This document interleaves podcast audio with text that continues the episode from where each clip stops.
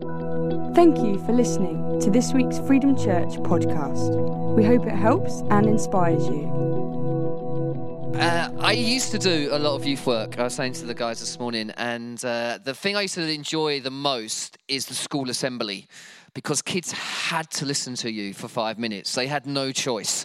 And uh, but I don't know if you remember your school assembly as being the most riveting, exciting, dynamic moment of your school career. Just put your hand up if that was your experience.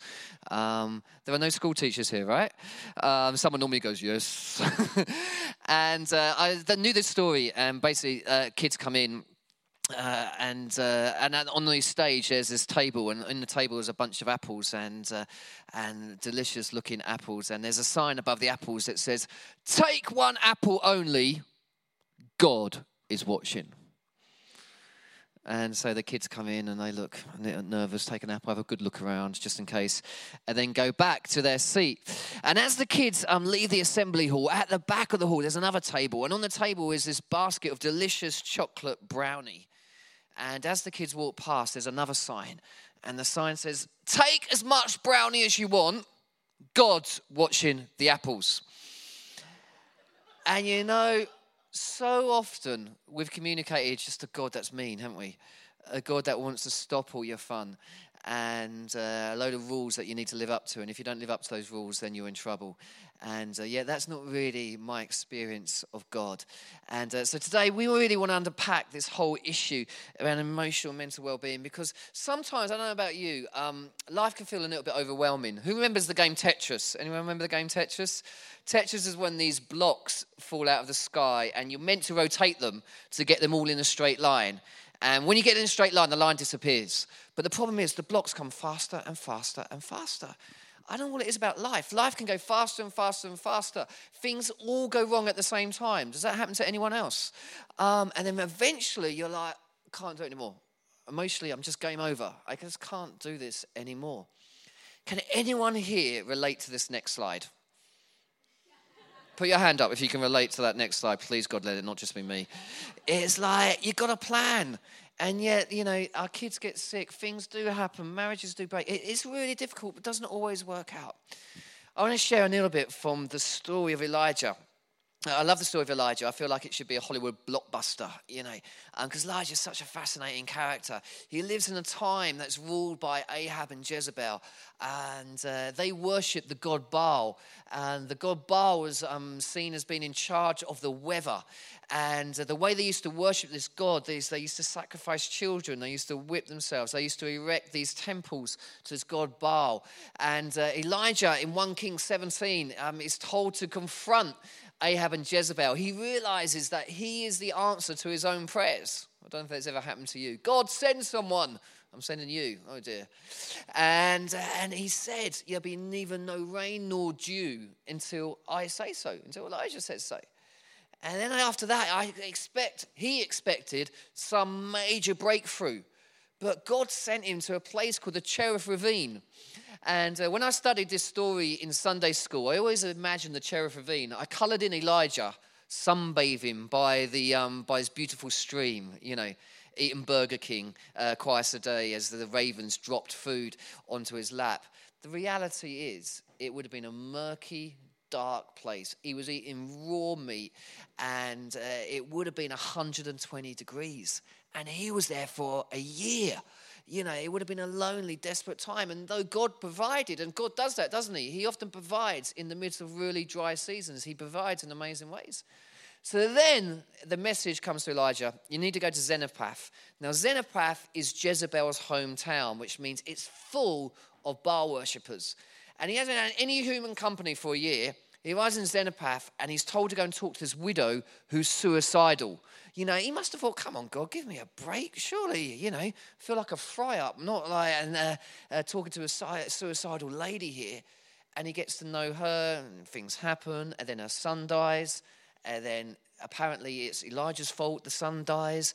So Elijah does that thing we always hear at big Christian festivals. You know, everyone's got a laying on a dead person story, it feels.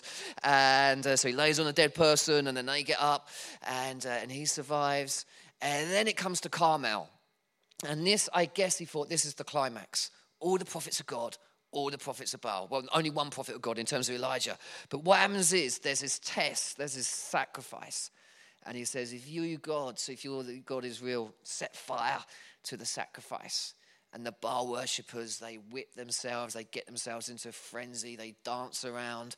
Elijah starts taking the mick out of them, saying, maybe, you, you know, your God's gone to the toilet, you need to shout a bit louder.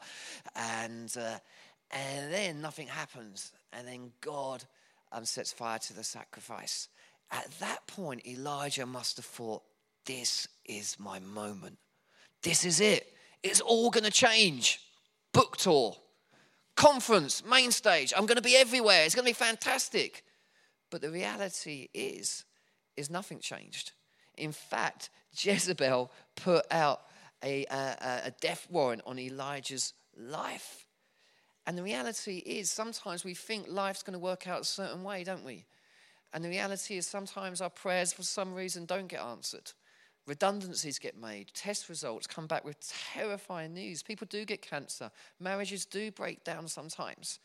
And, uh, and our life is a little bit like that first diagram. We think we've got it all sus. You know, you can't control life, can you? You know, I've got four children, and one of the things you learn as a parent, you can't control your kids. And uh, they have to make their own choices. Elijah, this is 1 Kings uh, 119, verse 1 to 5. Now Ahab told Jezebel everything Elijah had done and how he'd killed all the prophets with the sword. So Jezebel sent a message to Elijah saying, May the gods deal with me, be ever so severely, if by this time tomorrow I do not make your life like one of them. Elijah was afraid and he ran for his life. When he came to Beersheba in Judah, he left his servant there while he himself went into a journey into the wilderness. He came to a broom bush, sat down under it, and prayed that he may die. I've had enough, Lord. He said, Take my life. I'm better than I'm no better than all my ancestors. Elijah was in a desperate, painful, low place where his thoughts must have been going wild, thinking, I'm a complete and utter failure. I've lost it. It hasn't worked out. And I know for me, I've often been in that place. You know, I've always often that Christian leader who um, I'm an activist. I've traveled overseas a lot and uh, always doing stuff. And I was that classic person, work really, really hard and then burn out a bit and then rest a little bit, but then I just rest another bit, uh, you know, just enough to then go out and burn out again. And it's a little bit like you put your phone on charge um, for 10 minutes because your phone will work as well on 10% as it does 100%. Think about it. It will do exactly the same thing, all on 10% as it does 100%. It just won't last very long. And I think so often we get in a cycle of living our lives like that.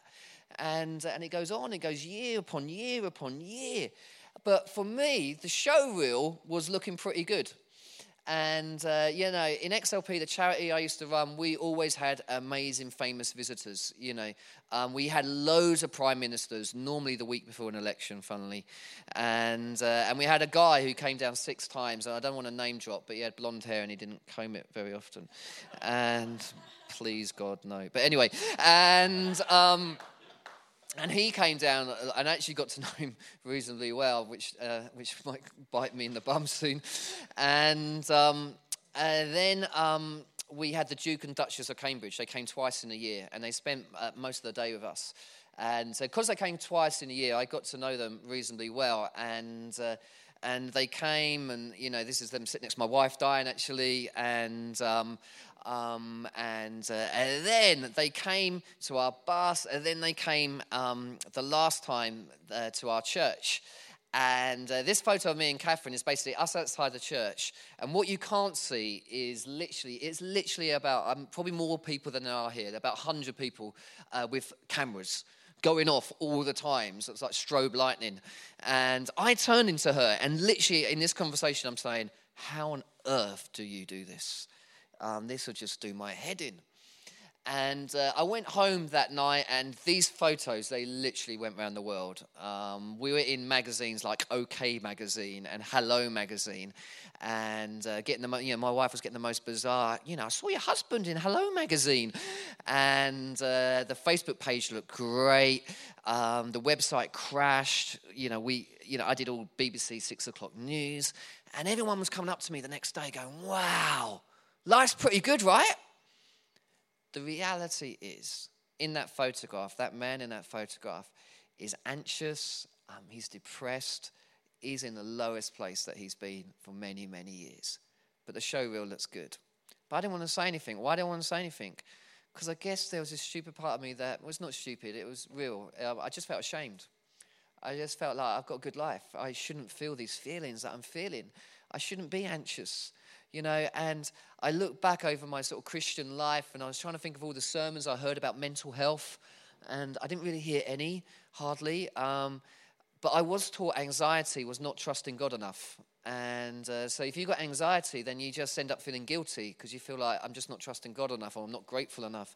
Um, depression was a sin. And, uh, and I was often told that I didn't have enough faith and you know and because i was quite seriously ill with some operations you know i don't know if you've ever been in that situation i was prayed for by every well-known christian leader there is you know. I'd turn up to these big festivals and they were like um, the, the event organizers always made me laugh. They'd come up to me and go because um, i needed major surgery on my legs and everyone was you know it's going to be hell to go through. It's going to be a two years recovery time sort of thing when i've done them both.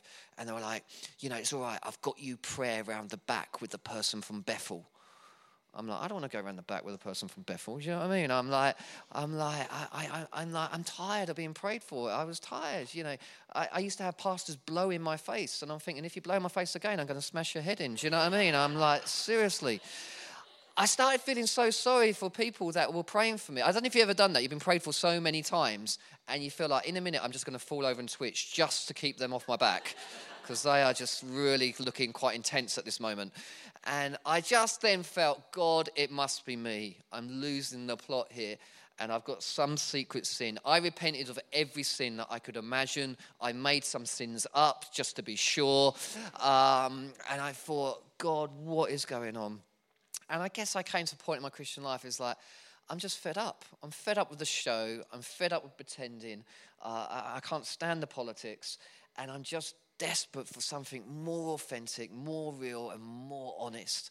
And so I wrote this book, Honesty Over Silence, and uh, I always decided that writing is a lot cheaper than therapy, and uh, and I love it. And so I found the time, and uh, and there were times when I was writing it, I was going, I think I need to stop now because otherwise I will never be asked to speak ever anywhere ever again. And but I realised that actually the Psalms are like that the 40% of the Psalms are laments. 40% of the Psalms are David. I just don't get it. And actually, some of the most beautiful art and beautiful music has been written in times where you're really searching and you want to go deeper and you want to be more authentic. So I carried on. And, uh, and I didn't just want to write about my story, I wrote about some of my friends' stories. And this is Rach. Um, Rach has a beautiful son. Um, he has a life limiting condition. And uh, she has to turn him every two hours and she has to give him 20 injections a day. Um, he can't speak, he can't interact very well. And I was like, How does faith work out for you? And she's like, Patrick, you don't get it. I can't survive without faith. Without my faith, I can't do anything. I have to meet God in the midst of what I'm dealing with on a life to day to day basis. Um, this is my best mate, one of my best mates, um, John Sutherland. He was a Met um, borough commander, 1,500 police officers. I mean, he was tipped to go commissioner. Um, and, uh, and I remember it was probably six or seven years ago then. Um, he was down A and uh, when one of your mates, who's a very senior police officer, goes A and E, you feel the worst. Um, but he just literally had a crash. Anxiety just got hold of him. Had a breakdown, and I visited him sort of weeks after because, and I didn't want to try and fix him or give him a pep talk. I just wanted to be his friend, and um, and he said to me, Patrick, the whole man up thing, man up, didn't work for me, did it? I just wish I hadn't believed that load of rubbish. Um, and then the hardest interview and the hardest chapter in the book is you do need some tissues for it is Alan and Jackie Slough, um, beautiful couple. Um, their 16 year old son completed a suicide. And, and I said to them, Why talk about this? Why write your story? Why come on telly and talk to me? And they were like, You know, six and a half thousand people complete suicides every year. Um, why are we not talking about it? every single day on our railways, something's happening. And again, there's some really bad theology about it in churches, like it's a selfish act and they're not going to be in heaven and all this sort of stuff. You know what? If someone's in that place, they believe that everyone else would be better off if they weren't there. That's a desperately painful, lonely place to be. And we will have people in this room that's been affected by this. And I've been in that place where I think, you know, Diane and the kids, I think they'd be better off without me. And you start to believe that stuff because you're so low and so down on yourself. And it's like Elijah is in that place. He wants God to take his life. Take my life, God. I can't do it anymore. Life hasn't worked out the way I thought it was going to. I can't work it out anymore. When I was um, studying for the book, um, I, I, go a little bit, my perfectionism comes out when I'm writing books. It's awful. I, I read all the theology books and all the psychology books. And when it got to that chapter on anxiety, I was studying so hard, but I just wasn't happy with what I was coming up with. It was all a bit technical, you know. And uh, so I read a load of blog posts by normal people um, like me and, and like you. And, and uh, I came up with this list of anxiety, which I thought, oh my goodness, that describes me. And it says this anxiety is your brain not being able to turn off. Anxiety is the unanswered text message that kills us inside, especially WhatsApp, right? Because you can tell it's been read. Anxiety is uh, believe in every negative scenario that you come up with. It's the inaccurate conclusions drawn as your mind takes off and you have no choice to follow its lead. It's apologizing for things that don't require you to say sorry. It's self doubt and a lack of confidence. It's trying to fix something that isn't a problem. It's the fear of failure and striving for perfection, and then beating yourself up when you don't get there. It tells you you're wrong, they don't like you. You mind read all the time. You make up what other people are thinking of you the whole time, and normally it's not true. It's constantly asking the what if questions. But I couldn't find a definition I was happy with. And then I found this blog post and I found this definition. I thought, that is so beautiful. I love that. It says this more than anything else, anxiety is caring. It's never wanting to hurt someone's feelings. It's never wanting to do something wrong. More than anything, it's the want and the need to simply be accepted and liked. So you try too hard sometimes. And so often, what we've done in church, if you suffer from anxiety, we've just made you feel guilty for not trusting God enough. But I've worked out over the years that people that struggle from anxiety, you're normally sensitive, you have incredible empathy, you can work out when someone comes in the room often how they're feeling. And you're just a very lovely, sensitive person. And, uh, and making you feel guilty is not helpful. And, uh, and you know, so often you just care too much. It's a bit like a car alarm. I always say anxiety. If, you know, we need a car alarm, it's helpful. If it's going off all the time, it's a bit of a pain for everyone, um, including you. And uh, so it's, sometimes it's helping people manage that. And, uh, but there's always two sides to the coin. You know, um, I love these little uh, cartoon diagrams here. This is anxiety. What if nobody likes me? What if I taste weird? What if I'm too cold? What if I'm too hot? What if I'm just right and I can never live up to it again? the pearls of overthinking. Help! I've made a mistake. I'm not good enough. I'm doing the right job. I'm doing this. Everyone's staring at me. Why do I bother? We think this all the time because the mind is an unaccountable organ. You can't tell what other people are thinking. So if you can't tell what other people are thinking, what you often do is you mind read. You make up your mind what they're thinking about you. And that's often not based on any, anything, any truth. It's just based on stuff that you are thinking about through your own insecurities and my insecurities. I read this book called Clinical Depression, which really helped me in a low time. Um, it's called Curse of the Strong. I've never thought of it this way before. Um, but the, the um, psychologist um, that wrote the book said nine times out of ten, if someone comes to me with depression, I know their personal characteristics. And uh, not every time, but nine times out of ten, they're these moral strength, reliability, diligence, strong conscience, strong sense of responsibility, a tendency to focus on the needs of others before one's own, sensitivity, vulnerable to criticism, self esteem, dependent on the evaluation of others. People that suffered from this Winston Churchill, Vincent van Gogh, Oliver Cromwell, Mother Teresa. Not weak people, just people who are amazing and often have just been strong for too long. And I came to that conclusion that people that suffer from anxiety, panic attacks, depression are often just been strong for too long. So I came across this image of kintsugi. And uh, when I was going for my tough time, and it's become a precious image for me and my wife Diane. And it's basically, most of you may be aware of it. If you break a bowl, you mend it with super glue and you try and hide the cracks. Um, or to be honest, in this day and age, we probably just dis- disregard it. And, uh, but what they do in Japan is they put a gold powder in the glue. So instead of hiding the cracks, they make a feature of the cracks. Arguably, the object becomes more beautiful than it was before. It certainly becomes more unique. And I realize that beauty comes from brokenness, that scars are not there to be ashamed of. um, they're a place of healing. I've had lots of operations on my legs. I have scars everywhere. You can play dot to dot on my legs. And, uh, but they're a place where a healing has taken place, where it's been difficult, but a healing has taken place. Um, so me and my wife, we started this charity called Kintsugi Hope. I'll take later. But this lovely lady, Catherine, um, came round our house around the same time, and she goes, "I don't know why." Um, she's not someone of faith, but she goes, "I don't know why I've made you handmade pendants, bespoke. They're all bespoke, all different colours. Takes out ages." And uh, I want you to take these on your stand and sell them and give them away. And, and she says this the scars of our lives are not to be hidden, for they make us who we are. And you think, wow, how do we deal with these situations? And I love reading the story of Elijah because I look at how God deals with Elijah. You know, 1 Kings 19, verse 5 to 9. There he is. He's in this desperate, broken, low place. And God doesn't come up to him and go, Cheer up, mate.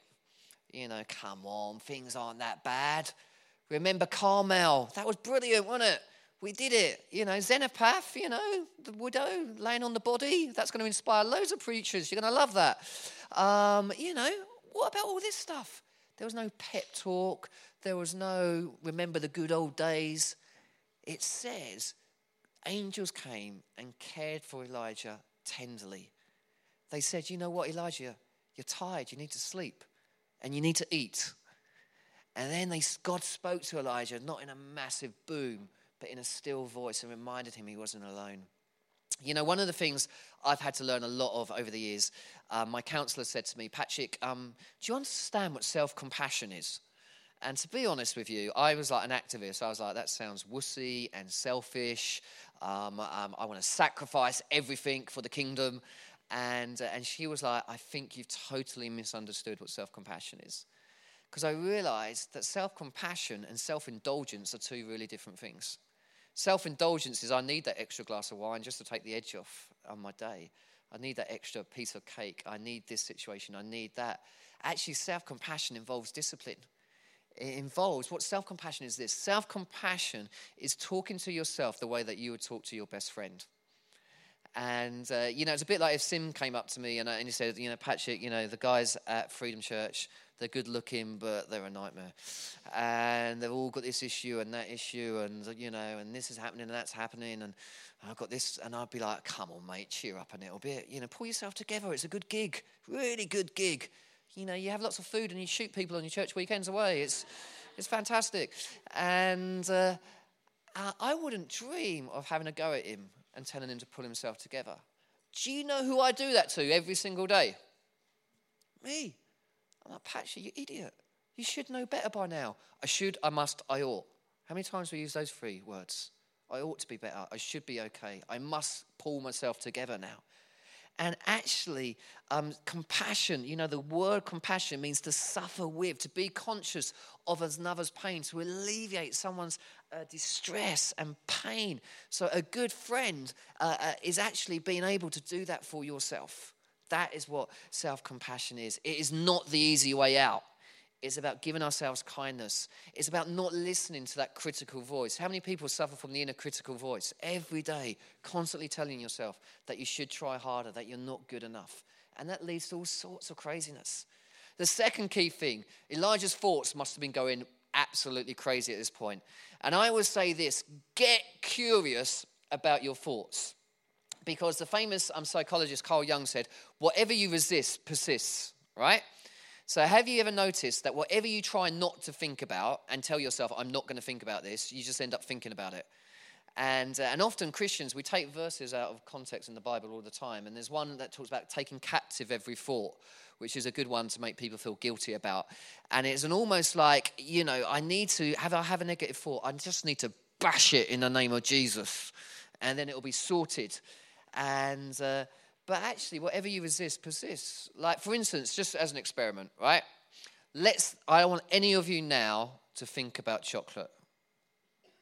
Mars bars, Cadbury cream eggs, Easter. Some of you are trying really hard now. You're going, I'm not thinking of chocolate, I'm not thinking of chocolate, I'm not thinking of chocolate. The reality is, it becomes an issue. Then you're so worked up trying not to think about it, you're not relaxed at all. My mate said, his thoughts are a bit like trains. If you stand on the London Underground, they're going to keep coming. Every two minutes, they will come. And you can stand on the London underground and go, I rebuke you, train, you are not coming. Guess what? It's going to come anyway. And he says basically what you need to do is you need to learn whether you're going to get on the train or not. If you're going to let you, that thought take you to a place that is just so unhealthy. And actually, part of taking captive thought is actually really thinking about it. Have you ever thought about that? Complete opposite. Really think about it. Is it true? Is that actually really true? Would my best mate say that about me? And suddenly it starts to lose its power and you let the train go past. He says sometimes it's actually really helpful to label the thought. Here comes, I'm going to die early of cancer train. Here comes that nobody likes me train. Um, and suddenly you go. Because courage and vulnerability are the same thing. And sometimes you've got to let things go. So if you don't remember anything I say today, here's a little slogan Don't believe everything you think. Don't believe it. I don't know any preachers you hear say, question, doubt. You know, really certain people are terrifying. Have you ever noticed that? You know, I've often said the people that flew the planes into the Twin Towers, they were certain they were doing the right thing because of their faith. Terrified throughout history, some of the things we've done as a church, because we were certain when we did the Crusades it was the right thing to do for our faith.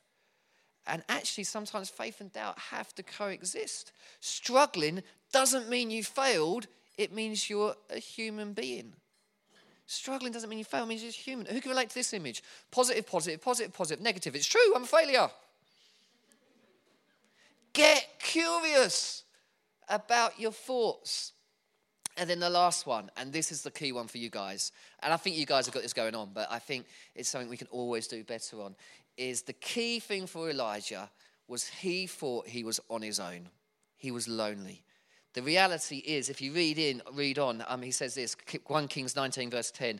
I've been zealous for the Lord God Almighty. The Israelites have rejected your covenant, torn down your altars, and put your prophets to death with the sword.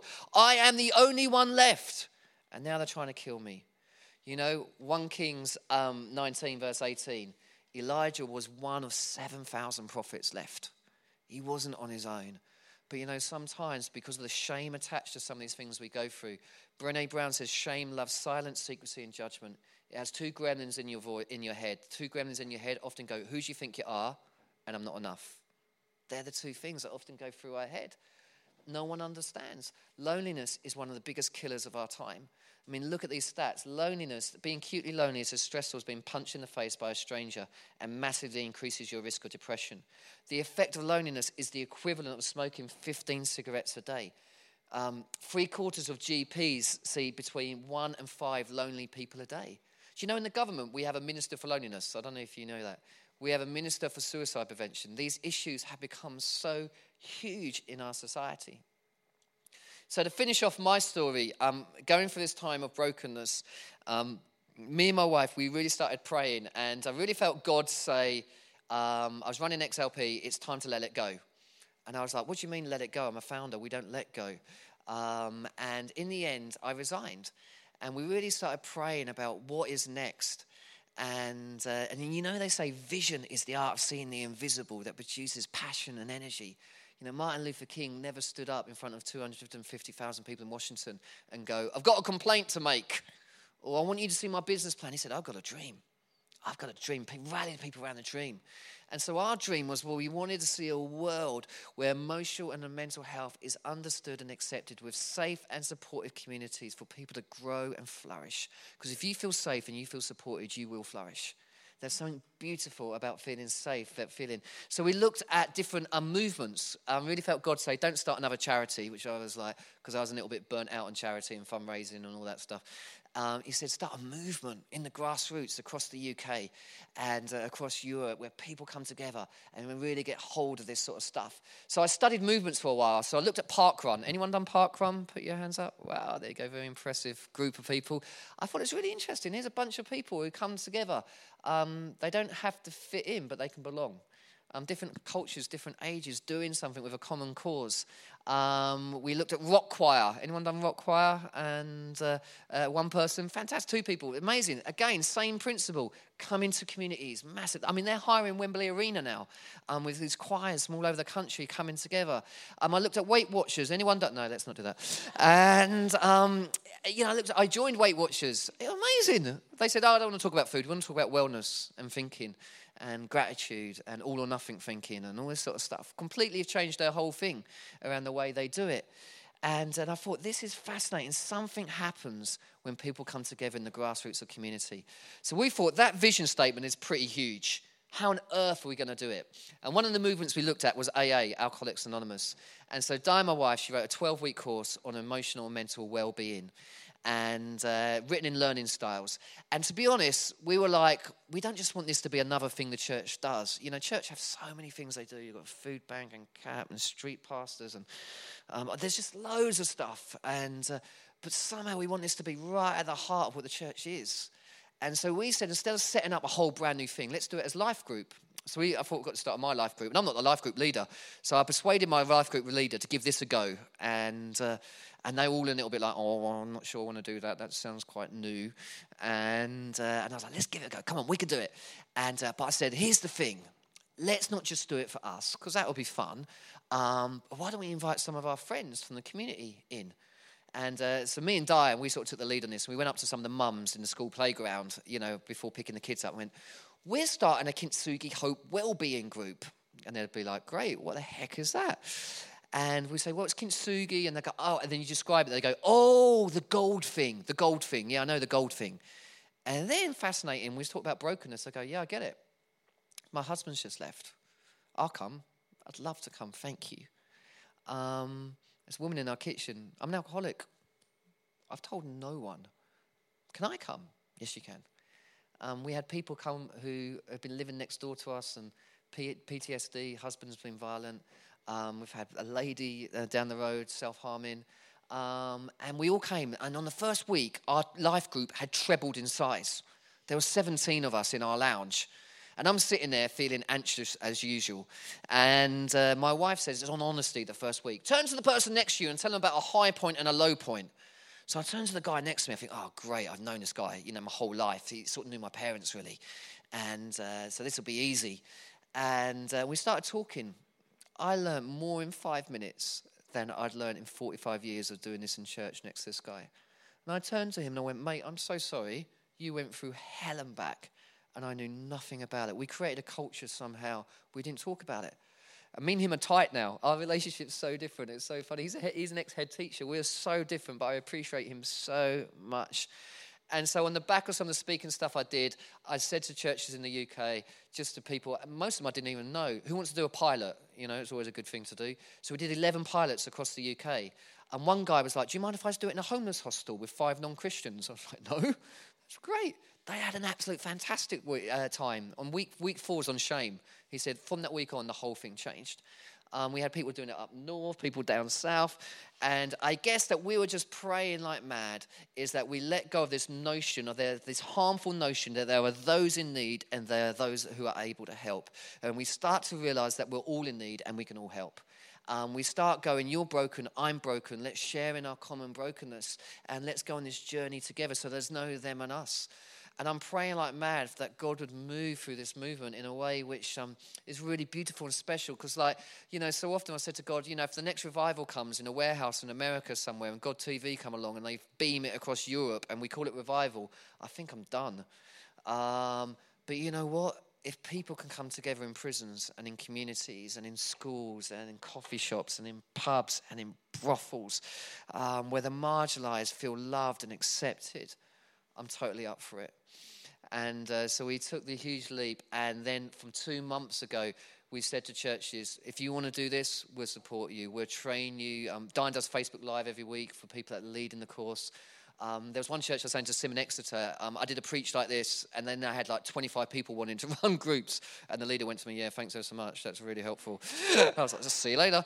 And, uh, but the passion is there because if we do something, we can make a difference. I always quote the famous theologian Winnie the Pooh. Um, he says this Don't walk behind me, I may not lead. Don't walk in front of me, I may not follow. Just walk beside me and be my friend. I uh, seem to, my biggest fans in life seem to be old ladies. I don't know why. I just, they just love me. And, uh, um, and I have all these old ladies that write to me. And there's this beautiful old lady called Jane. And, uh, and she, um, she's never heard me speak. She's always wanted to. And uh, last year, um, she got out. She's got a very rare form of blood cancer. And uh, she writes poems, and she writes them on a typewriter, and she sends them to me. And uh, she's so cute and such a lovely, precious, dear woman of God. And uh, and she said to me, and I'll finish by reading this. Um, I've written you a poem about your kintsugi thing. And, uh, and as part of the groups, we produce this journal called This Is Me, and uh, where people, there's poems and Bible verses and inspirational quotes um, in it. And uh, this is Jane's poem. She says this Acceptance in the anguish, beauty in the bruises, belief in the brokenness, breakthrough in the battle comfort in the conflict, contentment in the confusion, courage in the crisis, determination in the distress, diamonds in the dust, dignity in the disappointment, direction in the difficulty, discovery in the darkness, faith in the fear, fortitude in the frustration, grace in the grief, healing in the horror, hope in the hurt, insight in the injury, and inspiration in the illness. And, uh, and she said to me, just use it wherever you go. My PA, who's French, uh, forgiven her for that.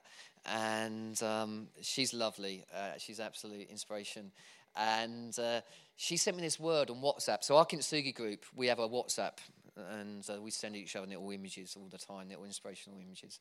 And so she sent this one, and uh, it's the word flawsome.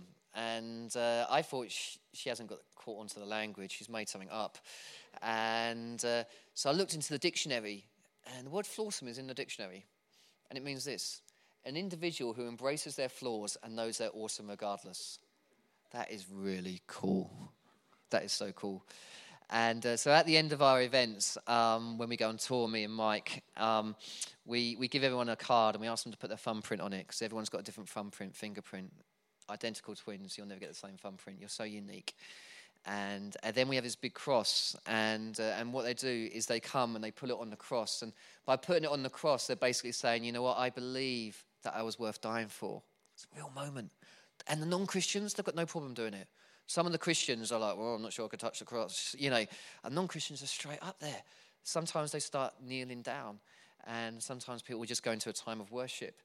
Um, but this time at this event, um, this kid who had Down syndrome and came up to me and uh, he gave me his card. And he said, You know what? Um, I don't often listen to right through a talk. I can't normally concentrate the whole time. Um, I listened and I went away feeling really special. Thank you. But I want you to have my card and, and remind people that wherever they are, whatever their uh, capability, their mental capacity, their emotional capacity, their physical capacity, they're flawsome. They're made in the image of God. Amen.